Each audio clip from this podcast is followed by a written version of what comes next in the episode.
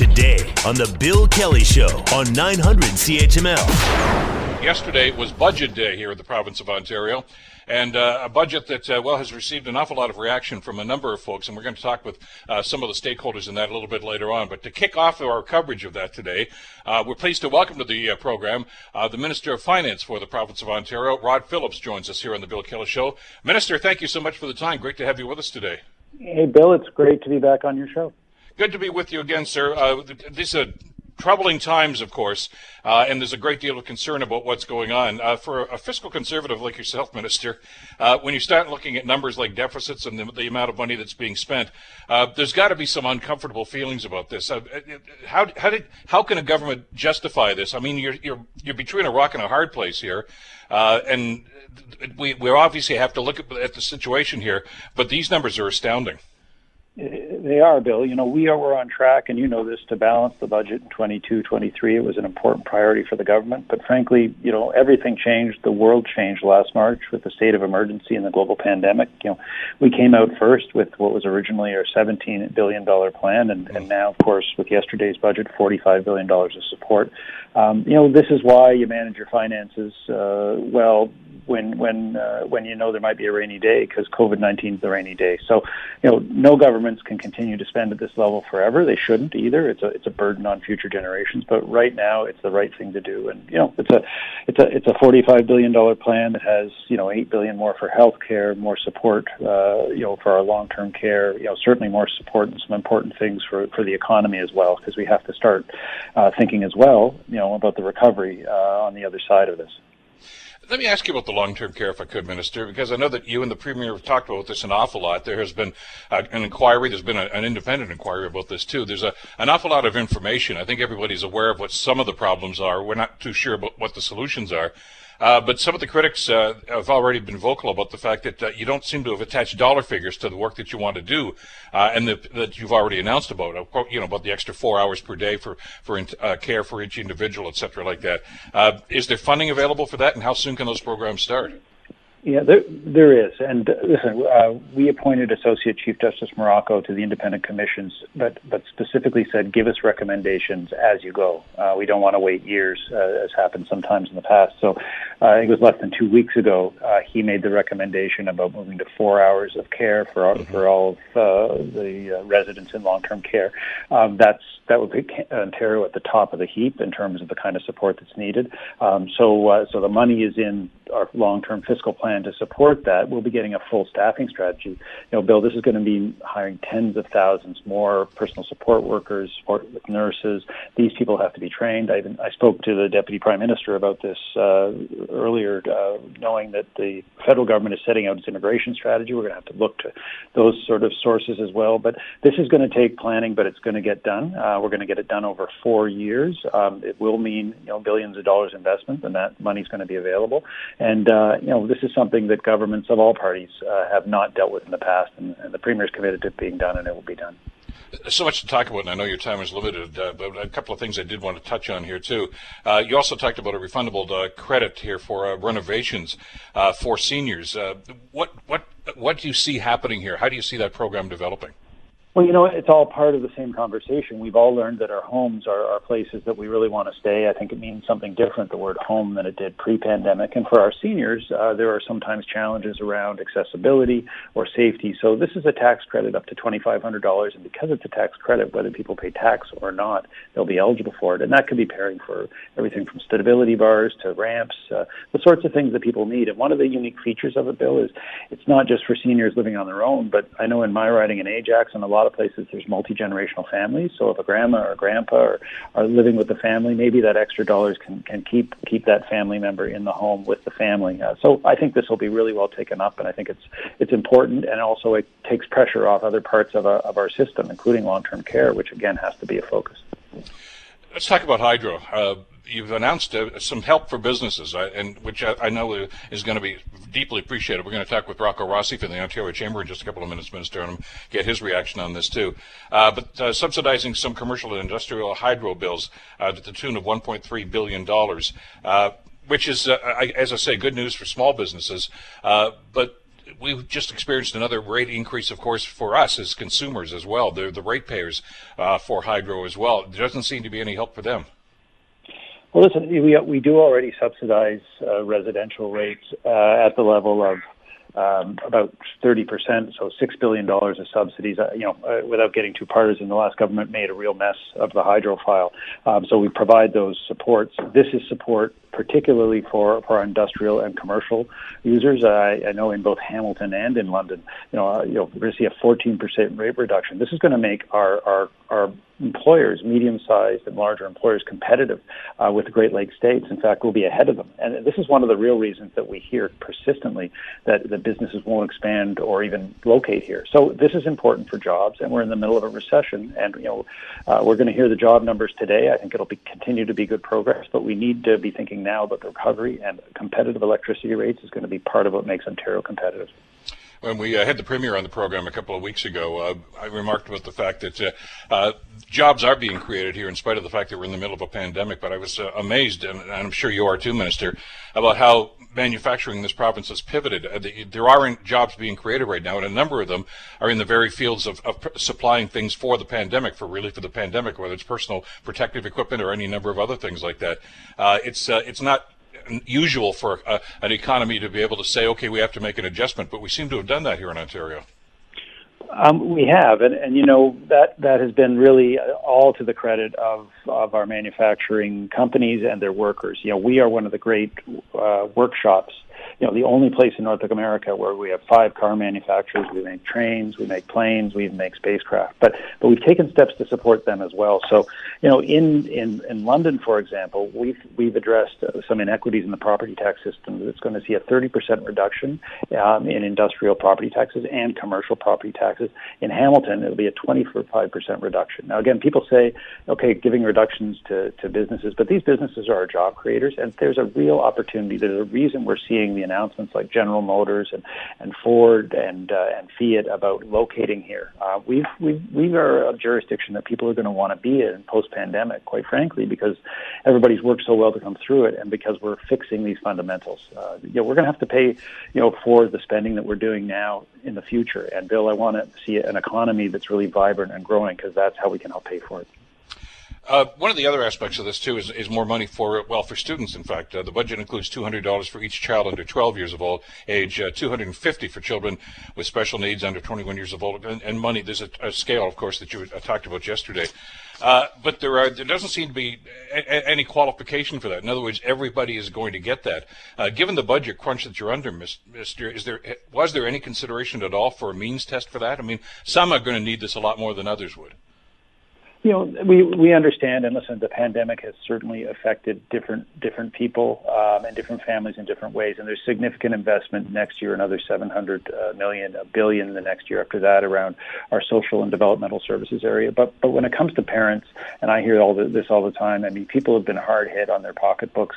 Um, you know, costs of technology, uh, the cost of, of you know the, the, the data data plan bills, um, setting up maybe a separate workspace. So so I think parents deserve this uh, across the board, and, and I think this is money well spent. Two hundred dollars is you know we're not going to we can't solve the global pandemic, but we can help out a bit. And remember, we did this earlier in, in the first wave of the pandemic. Again, I think I think parents appreciate that, and, and we want to make sure all of them can benefit by that from that two hundred dollars per child. The other question, of course, that everybody has is after an announcement like this, and we ask the same question after the uh, the federal uh, financial statements and budgets of the last little while. How soon can the money get out the door here? Well, we are we are you know the, the premier always said we can't move at, says we can't move at government speed. We got to move at COVID speed. Um, those checks for parents will be before Christmas uh, and uh, and and be available. Obviously, they'll have to you know put in the application as they did the last time, but it was very well received. And when it comes to the money, you know, one of the reasons that we chose to take this approach around the property taxes and the electricity rates, you know, when we're trying to get money to either our small businesses or, or other businesses, you know, setting up elaborate programs to cut people checks, uh, I just think it's better to just reduce a bill they already have. Um, and you know, as a business person myself, it isn't just about today. I mean, I know that uh, you know the you know, commercial uh, businesses in Hamilton will appreciate the 10% reduction uh, in taxes, but it's knowing it's knowing what's going to happen next year and the year after. So we want to give that confidence. Uh, you know, that's about the the recovery part of this plan. Uh, so much more to talk about, but I know your time is tight, and uh, you've got a couple of other announcements you're going to be making later on. Minister, thank you so much for the time today, and I will talk about this in greater detail uh, very, very soon. Thanks. Look, look forward to it, Bill, and we're going to be down in Hamilton with uh, with the premier uh, next week to uh, to talk a bit about that with, with a great a great Hamilton business. So maybe we can catch up then. That should be part two. Thanks again, Minister. Thank you. Take care. Ontario Finance Minister Rod Phillips. Uh, lots of reaction, political and otherwise, of course, to the budget yesterday that uh, Minister Phillips presented. Ontario Liberal Steven Del Duca had some concerns. Doug Ford's government is risking the lives of our seniors, our kids, their parents, and all people of color. These are the people here in Ontario who needed action and leadership today, and they didn't get it. Ontario NDP leader and opposition leader Andrea Horwath joins us on the Bill Kelly Show now to uh, give us uh, her reaction uh, to uh, what Minister Phillips talked about yesterday. Andrea, thanks so much for joining us. Good to have you back in the program today. My pleasure, Bill, as always. Uh, we've talked about long-term care, you and I, on a number of different occasions. I just raised the issue again with the minister. Uh, not a whole lot of money in this budget for that. I mean, they're they're, they're talking talk about everything that they want to do here, but at some time the money has to flow to it, and I didn't hear much about that yesterday. Yeah, I mean it was it was pretty pretty shocking. I mean, pretty much the government seems to be waving the white flag when it comes to the battle against COVID-19 and and telling us that we're all on our own uh when it comes to these next number of weeks and months. It's it's pretty troubling like an economic disaster, a health disaster that we're on the brink of and and the government doesn't take any new action whatsoever uh to help, you know, deal with our uh the, the COVID-19 situation. Everyday people um you know, they're not going to be any safer, any healthier.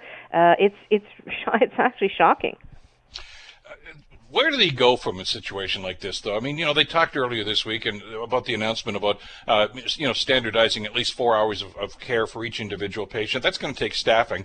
Uh, they didn't talk much about that. They said they're going to try to recruit people. Well, we don't really know what their game plan is there. Uh, they talked about more beds. Uh, does that mean more facilities? Because I mean, the problem we have with a lot of these long-term care facilities, as you know, Andrea, is that they're already overcrowded. Where are you going to put the beds? Yeah, no, and you know, it's. It, I have to say, if there's one thing that that really uh, floored me about the budget was that the government did not build in any financial commitment uh, to that uh, four hours of hands-on care, and we all know what it takes.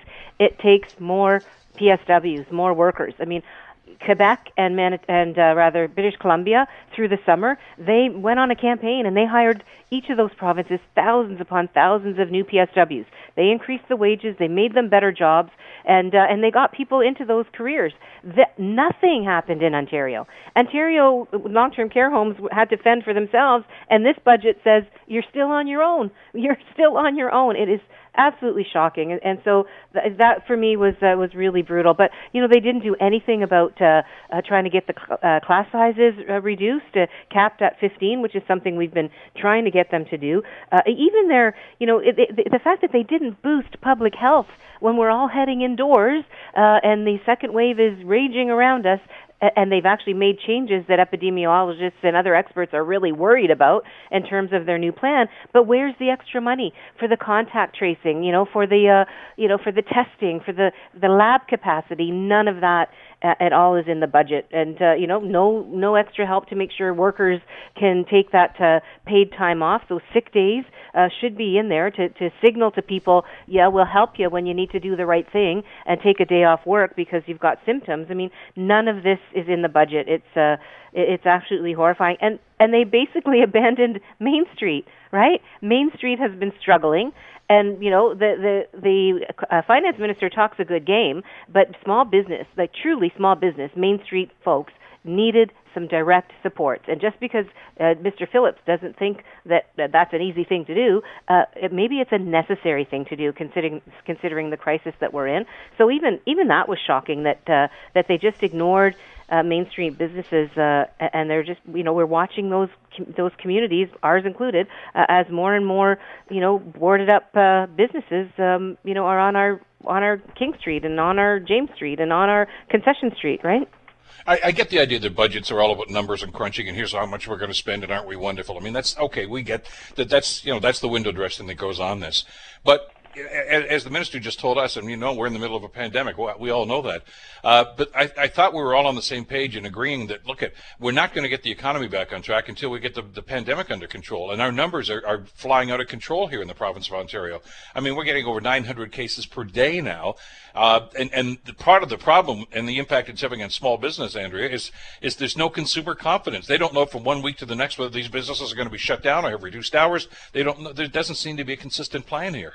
No, you've absolutely you've absolutely hit the nail on the head, uh, Bill. Because I mean, these measures that they've put in the budget, fine and good if you're a strong going concern, you know, large to medium sized business with, uh, you know, hundreds of, uh, uh, well, millions and millions of dollars on your payroll or a half a million dollars on your payroll. But if you're a struggling small business, um, you know, in a downtown or on a main street, there's, there's nothing there for you. And, and you know, a, tax, uh, you know, a tax cut uh, come tax time isn't going to help if you're if you're getting the nails and wood out today uh, to you know to board up your front windows, right? Uh, uh, uh you know, so uh, uh, an employer ha- uh, health tax tax break makes no difference if you got no employees.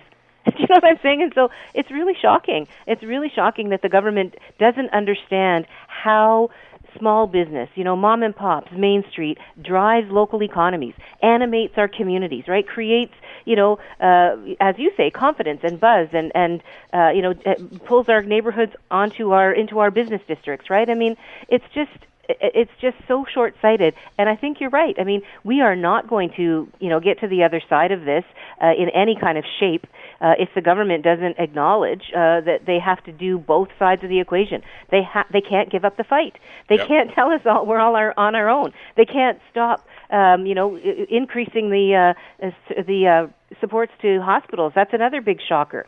Um, you know, they're they're basically, you know, they're they're being stingy with the hospitals. The hospitals are literally all the hospitals combined in, in Ontario right now are carrying 850 million dollars in debt or not debt, but in deficit. Like their yeah, budgets deficit. are in deficit because the government's not flowing them the money uh, that they need. And the last thing we need is hospitals to be worried about how they're going to make payroll. But that's exactly what's happening as we speak. Exactly. Shocking. Looking forward to the debate on this in the days ahead, Andrea. Thanks so much for this today. My pleasure, Bill. Take care. You too. Andrea Horwath, the opposition leader, of course, the leader of the Ontario NDP. Lots more reaction to the budget yesterday. We're going to do a quick timeout, though. You're listening to the Bill Kelly Show podcast on 900 CHML. We just heard from the uh, finance minister, Rod Phillips, and uh, Ontario NDP leader and opposition leader, Andrea Horwath. Uh, Steven Del Duca, the Liberal leader, had weighed in on this. Uh, and uh, one of the key parts, as I'm talking to the minister about just a couple of minutes ago, uh, was what he considers to be help for small businesses. And part of that included hydro. This is what he said yesterday. As a result of our comprehensive plan, Ontario will go from being one of the least competitive jurisdictions with the cost of electricity to one of the most competitive. Mr. Speaker, that will be better than the U.S. average and better than most of the Great Lakes states that we compete with for manufacturing and commercial jobs. Uh, that was the uh, the element about hydro and the impact it was going to have on businesses. Uh, but the, I guess the overriding question is: Is it enough, uh, given the the stress and the, the pressures that small businesses are under because of the, the, the pandemic and what's been happening? I want to bring uh, Rocco Rossi into the conversation. Rocco, of course, is the president and CEO of the Ontario Chamber of Commerce. Uh, Rocco, great to have you back on the program. before we get into the hydro aspect of this, your overview of what you heard yesterday from the minister. Thanks so much for having me back, Bill, and for always shining a light on on, on small business and why it's important to uh, to talk about them.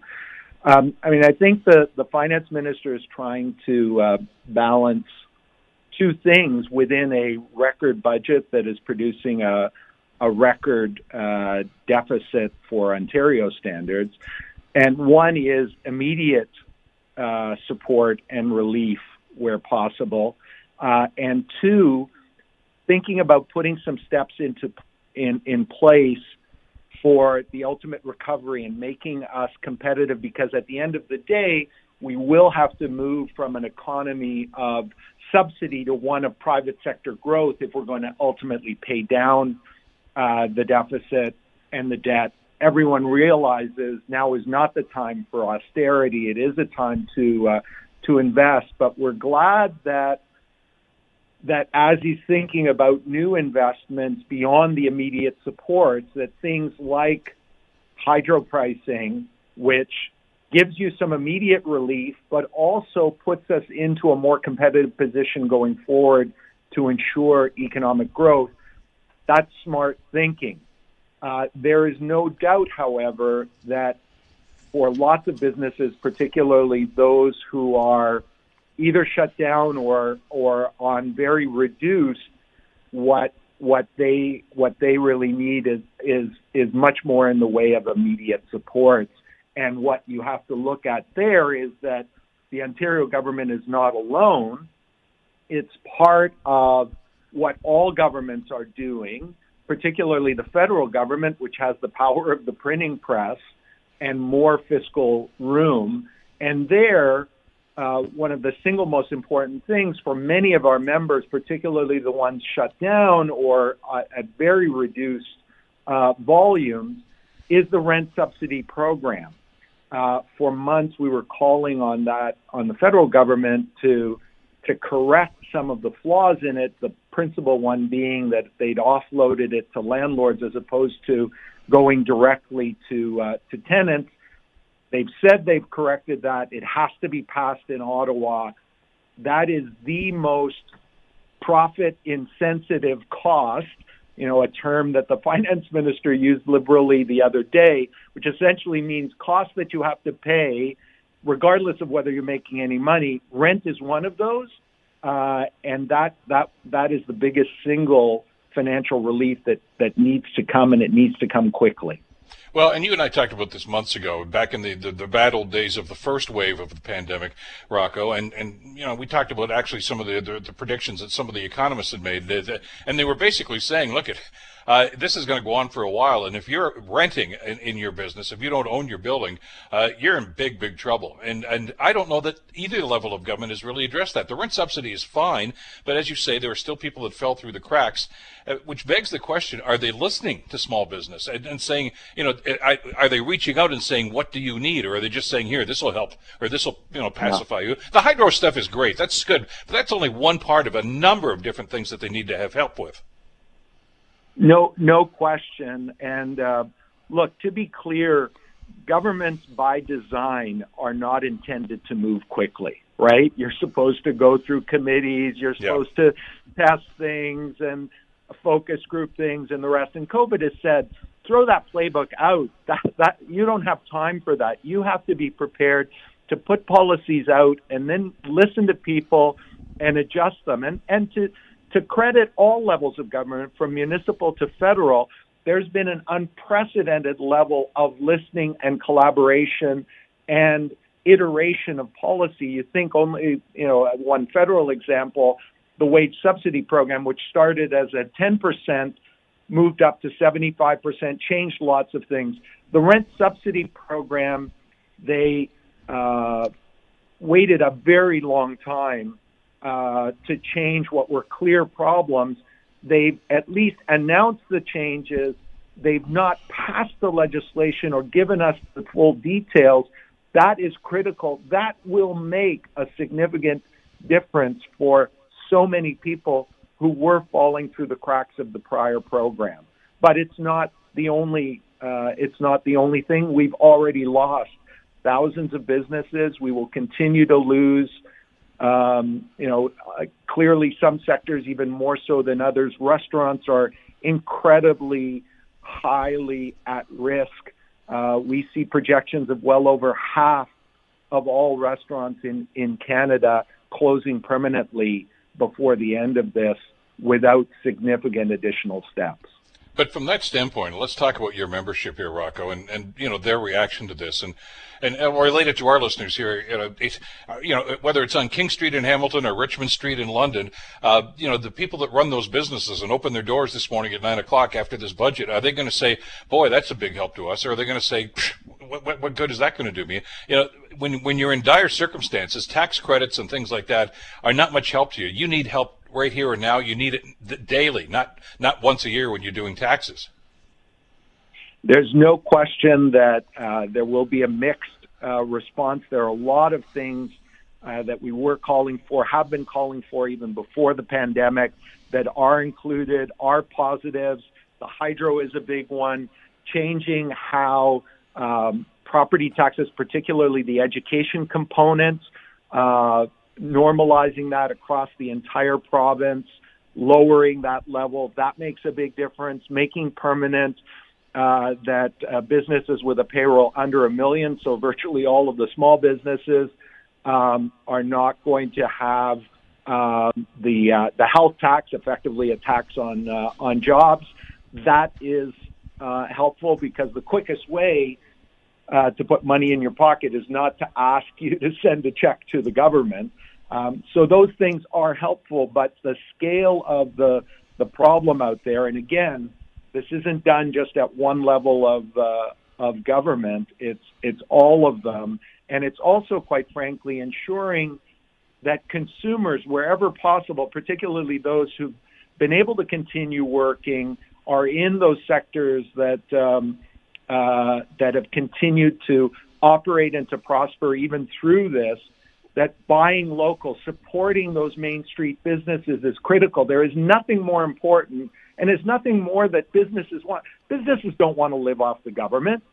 They've got great products, great services that they're proud of, and they want people to to come in or to order or to do takeout, uh, buy gift certificates. That's going to make a fundamental difference to keeping these businesses alive through to the other end of this. Got about a minute left here, Rocco. There's another element to this too that uh, I, I don't think I heard too much about yesterday. And I know they've talked about the pandemic, and of course we all know that we're into the second wave right now. But I think common sense indicates that you're not going to get the economy back on track until you get the pandemic under control. And when you look at the daily numbers here, that's not happening. And that kills consumer confidence. It's no wonder people aren't going into restaurants and they're not shopping these days because they don't know. First of all, they don't know if they're going to be closed from one week to the next. Uh, they don't know if they're going to be reduced hours. They, we're, we're in a, a real pickle here. And I feel badly for all these business owners right now because they can't, with any consistency, say to the consumers, come on back right now you've got your finger absolutely on the pulse of the of the issue. Over and above the steps that are taken one of the areas that we would love to see us not just double down but triple down on is rapid testing tracking and tracing. Because absent a vaccine uh, there is no zero risk way to open the economy. But the best way we have beyond you know, physical distancing, washing the hands, the mask wearing, all of those key points is to be able to rapidly test, track, and trace so we can contain any outbreaks and make sure that we don't collapse our healthcare system and also give people confidence. Your exact point, give people confidence that it is safe uh, to be out there because we are testing employees. We are testing customers. We are making sure that those who operate daycare centers are tested on a regular basis. We could do more testing in terms of airports and other uh, transportation to again give people confidence. That is crucial.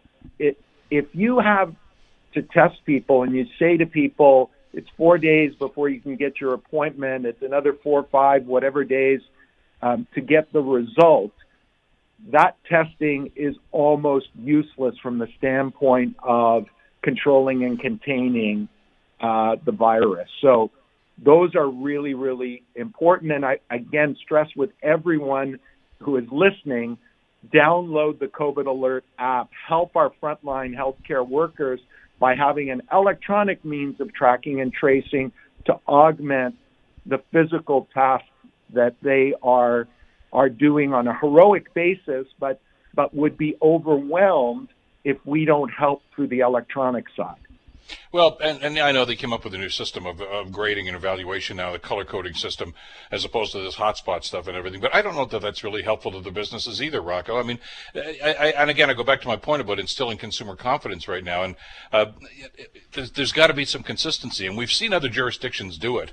Uh, and and it's not closing down businesses. Uh, to use Joe Biden's phrase, he's not going to you know shut down business. He's going to shut down the, the, the virus, and we're not doing a very good job of that. And our, our sadly, our small business people are being victimized by that.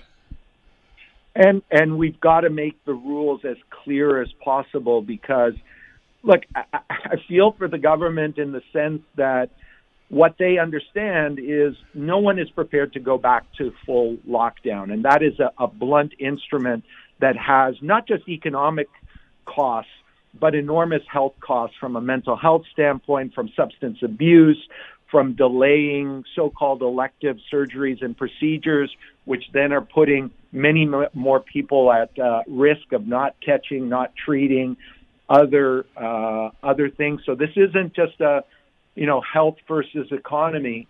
Um, and so what they're trying to do is to be as surgical as possible to give flexibility. So if you're following these rules and your situation truly is different, you know whether you're in whether you're in Timmins or downtown Toronto, um, that that you reflect that. You want to have that flexibility. The problem is you get to a point where the rules become so complex that particularly for small, medium-sized business where the owner is also the H, the head of HR and in charge of the, you know, the health procedures, it's overwhelming. Um, so simplicity, clarity, consistency, and let us double down in a very big way on rapid testing, tracking, and tracing to contain. There's no question, uh, you know, we're not doing as well as we can and should be. We're doing a lot better than what others are doing. We only need to look south of the border. But at the core of long term economic growth is great public health policy. That is the foundation, and we've got to get that right. Has to be. Rocco, as always, thanks for this. I know we have a lot more to talk about in the days and weeks ahead as this unfolds, but I appreciate the time today. Stay positive and test negative, my friend. You betcha. Rocco Rossi, President and CEO of the Ontario Chamber of Commerce. I want to bring Brianna Carnegie into the conversation. Brianna, of course, is uh, with Global News Radio 640, our sister station in Toronto. Uh, Brianna, thanks for jumping in today on what's turning out to be a pretty busy day. Uh, politics on both sides of the border, and of course, a budget. I uh, caught your segment with Alex Pearson last night on 640 just before I jumped on with it for our Global Top Talkers. Uh, and you raised some very legitimate concerns about the, what the minister talked about yesterday, especially when it comes to the long term care uh, crisis. I mean, he called it a concern. Uh, I, I, I don't know if that's understating it. I think kind of think it is. Uh, but we were looking for some allocation of funds for long-term care to go along with some of the things they've talked about. We didn't get that yesterday. No, we didn't get that yesterday. Um, we know from this budget and we know from Doug Ford's recent announcement on long term care that the province is really working towards this four hour direct standard of average care for each resident in long term care homes. They're hoping to have that done by 2024 25. And obviously, there's a lot of work that has to go in with that. So we know that the government and the province is hiring tens of thousands of healthcare workers to make this happen. And I think that's why we aren't yet given a cost on this item. Um, when we were asking the government about it and what we heard in the legislature is that they're really working with partners to make this happen. Um, we do know, though, for long-term care capacity, the government is working to add 30,000 beds, and with that uh, carries a cost of 1.75 billion dollars. So there is support in this budget for long-term care.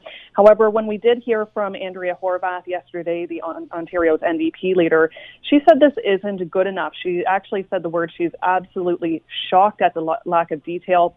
She pointed to this commission report saying that uh, we know there's a staffing crisis and we know that there needs to be action on it. And yet she says those details aren't in this budget. Well, I know I got about a minute left here, but you know, Mike Schreiner, the Green Party leader, I know you were talking about yesterday as well. His first reaction was, "Look at Quebec did this in the matter of three or four months over the summertime. Why are they dragging their heels on this and saying it's going to take another three and a half to four years here in Ontario?" Uh, you know, this this is the same criticism that uh, that we talked about uh, when they rolled out their, their back to school program. You know, at the end of August instead of in June, so there could be some input into this. It, it just seems as if this is something they threw together at the last minute, uh, where other people are already doing it. I mean, they're talking the talk, but they're not walking the walk. Yeah, I mean, we this isn't something new. We've been hearing this call from advocates for years on this item to have four hours of direct standard care. Uh, it's something that should have many are pointing to should have been done a long time ago. So, um, besides that item, I mean, there is a lot of healthcare support in this budget. Uh, we did talk a bit about the three tiers that uh, our audience should know about by now with the budget protect, mm-hmm. support, and recover. The protect item really does have a lot of healthcare spending in there. This is a record year for spending. Um, so, we, we do know that there is some items on there just not what people were hoping when it comes to long term care. Exactly. A great reporting as usual, Brianna, and I really appreciate you jumping on with us today. Thanks so much for this. Thank you. Brianna Carnegie, of course, from our global news station AM 640 in Toronto. The Bill Kelly Show, weekdays from 9 to noon on 900 CHML.